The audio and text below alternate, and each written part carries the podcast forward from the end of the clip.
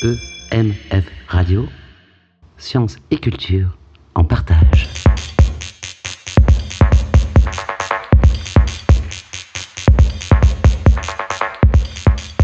L'équipe du lieu multiple a accueilli Rossio Berenger sur deux résidences en mars et du lundi 9 au jeudi 12 mai autour de sa nouvelle création The Bad Weeds. Un projet artistique basé sur un vrai faux groupe de musique composé de mauvaises herbes, hybrides, venus du règne végétal pour partager leur message avec les humains. Elles puisent leur force dans les interstices, les fissures, les endroits les plus hostiles, sauvages et anarchiques. Elles coexistent avec nous, entre nous, leur existence est un geste de résilience, preuve vivante de résistance. Derrière ce thème des mauvaises herbes, le projet revisite à sa façon la pensée de Gilles Deleuze et Félix Guattari dans leur ouvrage Mille plateaux. C'est toujours l'herbe qui a le dernier mot. Pour eux, l'herbe pousse entre et parmi les autres choses. L'herbe et débordement, c'est une leçon de morale. L'herbe devient devenir. Rossio crée ce projet Badweeds dans ses espaces et interstices de pensée. À Poitiers, son travail s'est orienté vers la fabrication d'un fanzine, The Badweeds Manifesto, avec le soutien actif de la fanzinothèque et de son équipe. Avec cette interview, découvrons cet artiste qui hybride différents médiums, texte, danse, vidéo, art numérique, toujours au service d'une écriture poétique singulière. Donc je suis Rossio Berenguer, artiste transdisciplinaire. Euh, mais principalement, mes œuvres, c'est plutôt sur scène que se produisent. Et euh, je travaille sur les imaginaires du futur, c'est-à-dire euh, un peu fiction prospective, du futur plus ou moins proche. Moi, j'avais vu une de tes œuvres, hein, G5, donc qui, qui, va dans le sens de ce que tu viens de présenter. Est-ce que tu peux me parler un petit peu plus de, ce projet G5 euh, Qu'est-ce que c'était l'idée de départ de cette euh, performance, ce spectacle? Donc, le G5 interespèces, c'est un moment de ma vie dans lequel je me suis dit qu'il fallait que je passe à une étape de maturité, que je devienne un adulte et que j'arrête ma crise d'adolescence. Parce que je dis crise d'adolescence, le fait d'être dans la hum, dystopie, dans la critique de certaines choses qui nous plaît pas dans la société, dans les technologies, dans le sens des choses, et d'être dans une force de proposition. Et j'ai aussi une espèce de un droit de mollesse politique par rapport à la politique représentative d'aujourd'hui, dans lequel j'arrive pas à trouver ma place ou à me représenter quelque chose, à me positionner.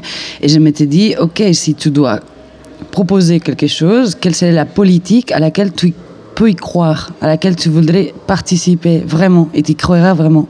Donc c'est comme ça que j'imaginais un G5 à l'image d'un G20 ou un G8 donc c'est les puissances, euh, cette fois-ci, pas les puissances économiques, mais les puissances euh, de vie sur Terre.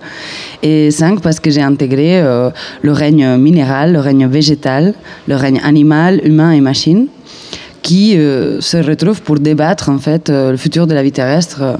Et dans cette fiction, l'humain n'est plus au centre. C'est la fin de l'Anthropocène, l'idée de l'humain tout au long d'une échelle quelconque et euh, il est en un niveau d'égalité avec les autres puissances de vie. Il doit faire monde avec tous les autres qui font monde avec. Maintenant, tu es parti sur ce projet The Bad Weeds, euh, qui donc, euh, comme son nom l'indique, parle des mauvaises herbes, des herbes.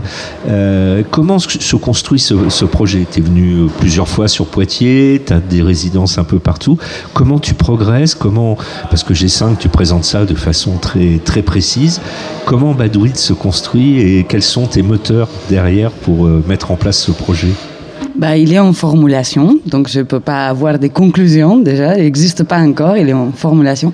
Mais ce qui s'est passé, c'est que dans le spectacle G5 et la performance Coexistence, que c'est deux œuvres qui faisaient partie du projet global G5, euh, ce personnage-là, il arrivait à la presque fin euh, de la performance et il boycottait tout il boycottait tout, il disait non, on arrête là, on arrête les conneries, arrêtez tout, euh, je suis un transespèce, euh, nous sommes tous continuité, arrêtez avec le discret, on est tous continuité, nous sommes un seul corps. Euh, il disait tout un discours comme ça, et à la fin, il faisait la pub d'un album qui allait sortir euh, plus tard, euh, nous un an plus tard, quoi, en disant euh, voilà, et maintenant je vais vous présenter mon single, mon premier single de, qui, qui faisait la partie du prochain album, Résiste.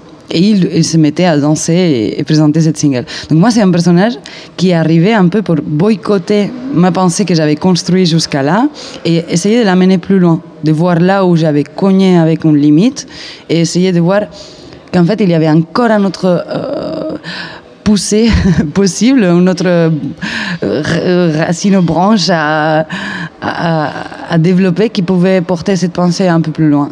Et donc j'ai je suis juste dans un état d'obéissance absolue dans lequel j'ai l'impression que c'est les mauvais ailes qui ont pris euh, le dessus sur moi, sur ma volonté de contrôle quelque part, et qui maintenant elles cherchent à s'exprimer. Donc euh, le problème de ces projets, c'est qu'il est beaucoup plus rattaché à quelque chose qui vient beaucoup plus de l'inconscient ou d'une forme de spontanéité, de, de marge, de, de l'inattendu, de l'immaîtrisable, de tout ce qui euh, déborde, tout ce qui est euh, voilà, en dehors du jardin. C'est pour ça que j'aime beaucoup la notion de mauvaise herbe parce qu'elle nous permet aussi de nous questionner et réactualiser la, les structures morales dans lesquelles on est encore et que peut-être sont un peu désuètes, quoi. Et, du coup, les mauvaises herbes, je sais pas, elles se prennent en place là. Elles ont quelque chose à dire. J'ai pas encore tout résolu. Qu'est-ce qu'elles ont à dire euh, Mais il y a un objectif derrière, peut-être plus rationnel, que je commence à rationaliser maintenant, qui serait comment rendre l'écologie sexy.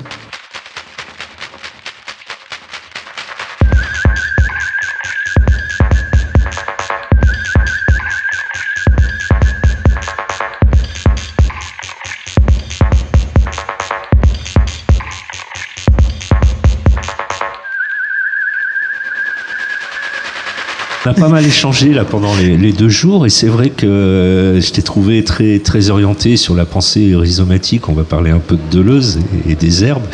Euh, c'est vrai que c'est un, changement aussi dans la façon d'aborder par rapport aux racines, à l'arbre, d'aborder. Mais j'y vois aussi une approche à la fois de vision de notre société. ce mot rhizomatique, pour toi, comment il résonne dans ce rapport avec les mauvaises herbes? J'ai l'impression qu'il y a quelque chose qui se construit de très fort autour de de, ça dans ton projet Ouais, donc c'est grâce à une résidence que je viens de faire que par, par hasard, je découvre euh, euh, mille plateaux de, de Los Iguatari que je ne connaissais pas du tout, que j'avais jamais vraiment lu. Et là, je découvre Rhizome et je me dis, mais c'est parfait, quoi. Ça parle exactement de ça. Et c'est. Moi, ce que je trouve d'une beauté hallucinante là-dedans, c'est que c'est. C'est vraiment un travail philosophique très précieux, dans le sens que c'est la construction conceptuelle, que cette, cette construction conceptuelle, c'est comme un... On pourrait dire que c'est trop abstrait, euh, mais en fait, c'est génial parce que c'est des structures de pensée qui peuvent être applicables à plein de choses. Et quand tu fais l'exercice de vraiment dire, OK, tu me proposes une structure de pensée, euh, tu me donnes des exemples, tout ça, mais c'est juste euh, à titre d'exemple pour que ça soit plus compréhensible. Si je prends cette structure et j'essaie de l'appliquer vraiment à tous les niveaux de ma pensée, ou à tout ce que je peux, quoi, pas tout, mais au maximum que je peux, et aller jusqu'au bout, euh, ça me change les structures et les manières de voir, en fait.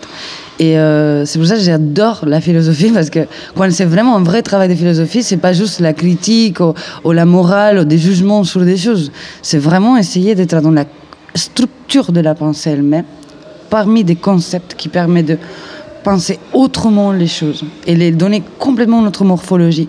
Et du coup, euh, bah, le rhizome, euh, je pense qu'il y a des citations qui déjà ils, font allusion aux mauvaises herbes. Et ça, j'avais trouvé comme un allié, euh, un allié total.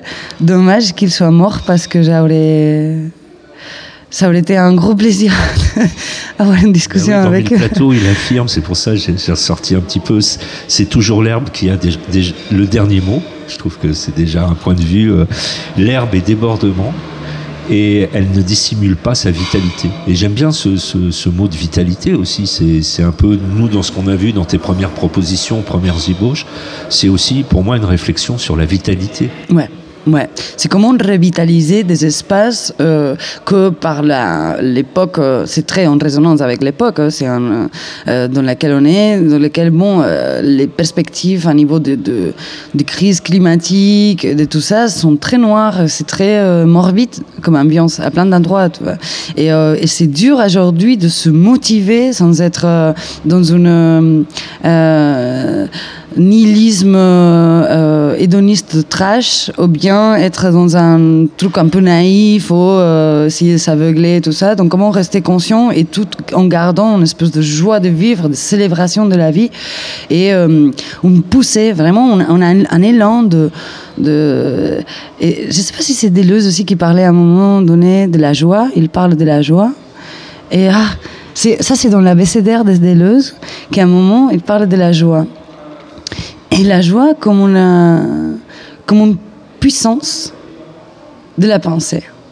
Comme vraiment comme un état de puissance de la pensée. Et, une réalisation de la puissance. La joie comme une réalisation de la puissance. Et c'est pas juste pour dire euh, oh il faut être euh, c'est pas pour rester dans une Walt Disney euh, dans la tête ou tout ça, sinon que on a besoin d'un élan vital et joyeux et, expansif euh, pour pouvoir, je pense, construire des autres imaginaires, des autres manières d'être au monde qui vont être en plus en continuité avec ce qu'on vit et, moins en, aversion, en, en blocage.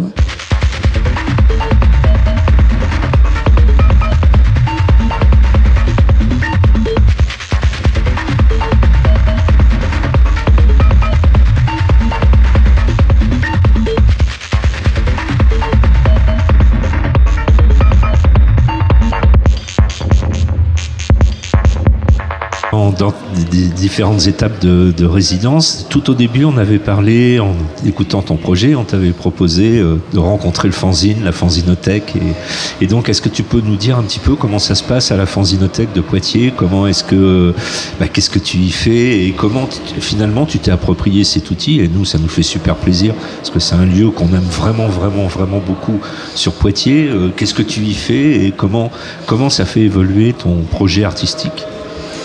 Ben, en fait, euh, la proposition de faire un fanzine, au début, c'était très cohérent parce que c'était, ok, c'est un club de fans qui, euh, donc là, comme The Bad Weeds, à la base, euh, c'est un groupe de musique transespèce hybride, mi-humain, mi-végétal, qui se produit sur scène par des morceaux de hip-hop, euh, un peu électronique et tout ça, et qui ont leur vie propre en tant que groupe de musique, tout ça, même leur historique en tant que personnage et tout ça.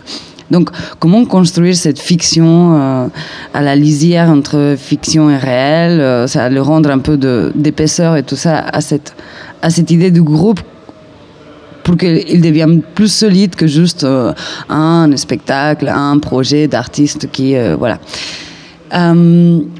Et c'est dans ce questionnement que tu m'as proposé de travailler avec le fanzine. C'est vrai qu'au début, je me suis dit, ouais, je vois l'intérêt, je vois le lien, c'est très intéressant, mais j'arrivais pas à, construire un récit, ça faker tout un récit des fans, inventer des gens qui parlent d'un truc, je savais pas où placer à niveau esthétique, à niveau de, références et tout ça. Et comme je me pose beaucoup de questions à comment faire un groupe de pop transespèces, c'est pas simple parce que je pense que je ne suis pas très pop, mais j'aimerais bien être plus pop dans certaines manières de faire. Euh, et comment un, objet qui est justement la marge, la marginalité, la mauvaise herbe, euh, la rendre pop, la rendre centre. Euh, je trouve que c'est le mouvement que je veux faire, c'est quand je dis euh, comment rendre l'écologie sexy. Bon, voilà, c'est le même mouvement que vouloir faire un, un groupe de, de bad wits pop, quoi. C'est le même mouvement, mais moi je comprenais pas exactement le contenu de l'objet. Euh, donc ça m'a pris vraiment la tête. J'ai passé par plein d'étapes, j'étais très bloquée et finalement j'ai trouvé que euh, je pouvais faire une pochette de l'album. Euh, dans lequel il y aurait un poster et en même temps il y aurait un manifesto. Et c'est aussi parce que j'ai découvert le manifesto accélérationniste ces derniers temps et je trouvais ça hyper intéressant euh, pas le calquer, mais en tout cas que ça soit inspiré de ça et dire ouais pourquoi les Bad Wits elles écriraient pas un manifesto? Euh, même s'il est hyper euh, succinct et, minimaliste et pas très ambitieux quoi genre c'est juste un geste de, de, manière d'être, quoi. C'est vraiment juste un geste. Ce que tu nous dis, en fin de compte, c'est que les Badouids, c'est quelque chose qui est appelé à être évolutif et, à évoluer également dans, dans sa démarche. C'est-à-dire qu'en mars 2023, il y aura les premières euh, ébauches en public, mais que ça va évoluer. Puisque tu seras plus en mode commando, si j'ai bien compris. oui, oui. Non, un truc, c'est un piège qui est très intéressant pour moi, mais ça, c'est peut-être à titre très personnel par rapport à ma pratique, c'est que j'aime beaucoup euh, j'aime beaucoup contrôler un peu, maîtriser un peu le discours, euh, le, résultat, la forme, l'esthétique, nanana. Et normalement, ça, prend, ça me prend beaucoup de temps, en fait, jusqu'à euh, être d'accord avec un résultat et sortir la chose, quoi.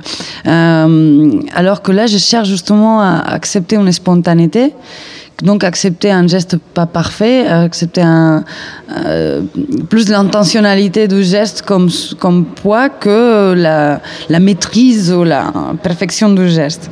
Et pour moi, c'est un mouvement qui est dur, parce que c'est lutter contre une partie de moi très forte. Donc c'est pour ça aussi que même euh, pour écrire le, le fanzine, euh, j'ai fait des versions, j'ai écrit des trucs, nana. Là, tout est parti en poubelle. Et là, ça fait depuis hier que je suis là et on est en train de le refaire. Donc là, finalement, on le fait sur place. Euh, et c'est un peu ça qui demande, c'est-à-dire de comment on arrive à accepter. Je dis comment expliquer ça? Je dis pas que c'est pas nécessaire toute une euh, étude, toute une préparation pour euh, comprendre quels sont les bons gestes à avoir aujourd'hui, toi. Mais c'est débarrasser de tous ces acquis qu'on a, de, les manières de fonctionner, accepter de reconstruire une manière de fonctionner dans soi, déjà dans une pratique très petite. Mais déjà ça, c'est déjà un parti, une partie du mouvement que je essaie de prôner à niveau du discours. Donc, et je suis prise parce que la forme et le discours, voilà, ça, va toujours ensemble. Donc, je sais pas si tu, vois ce que je veux dire. C'est que niveau processus, je suis obligée de fonctionner dans la logique du discours. Et c'est-à-dire, si j'accepte, c'est pas juste l'improvisation, mais une forme de spontanéité autre, quoi, ben, dans le processus de création lui-même, euh, je peux pas le contourner. Remerciements à Rossio, à l'équipe du lieu multiple, à Antoine, notre cher cuistot, à l'équipe de la Fanzinothèque de Poitiers, en particulier Anne Hubert, Andrew Else et la myriade de visiteurs, stagiaires passionnés et passionnants. Interview, montage et musique originale de Patrick Tréguer pour le lieu multiple et EMF Radio. Réalisé en mai 2022.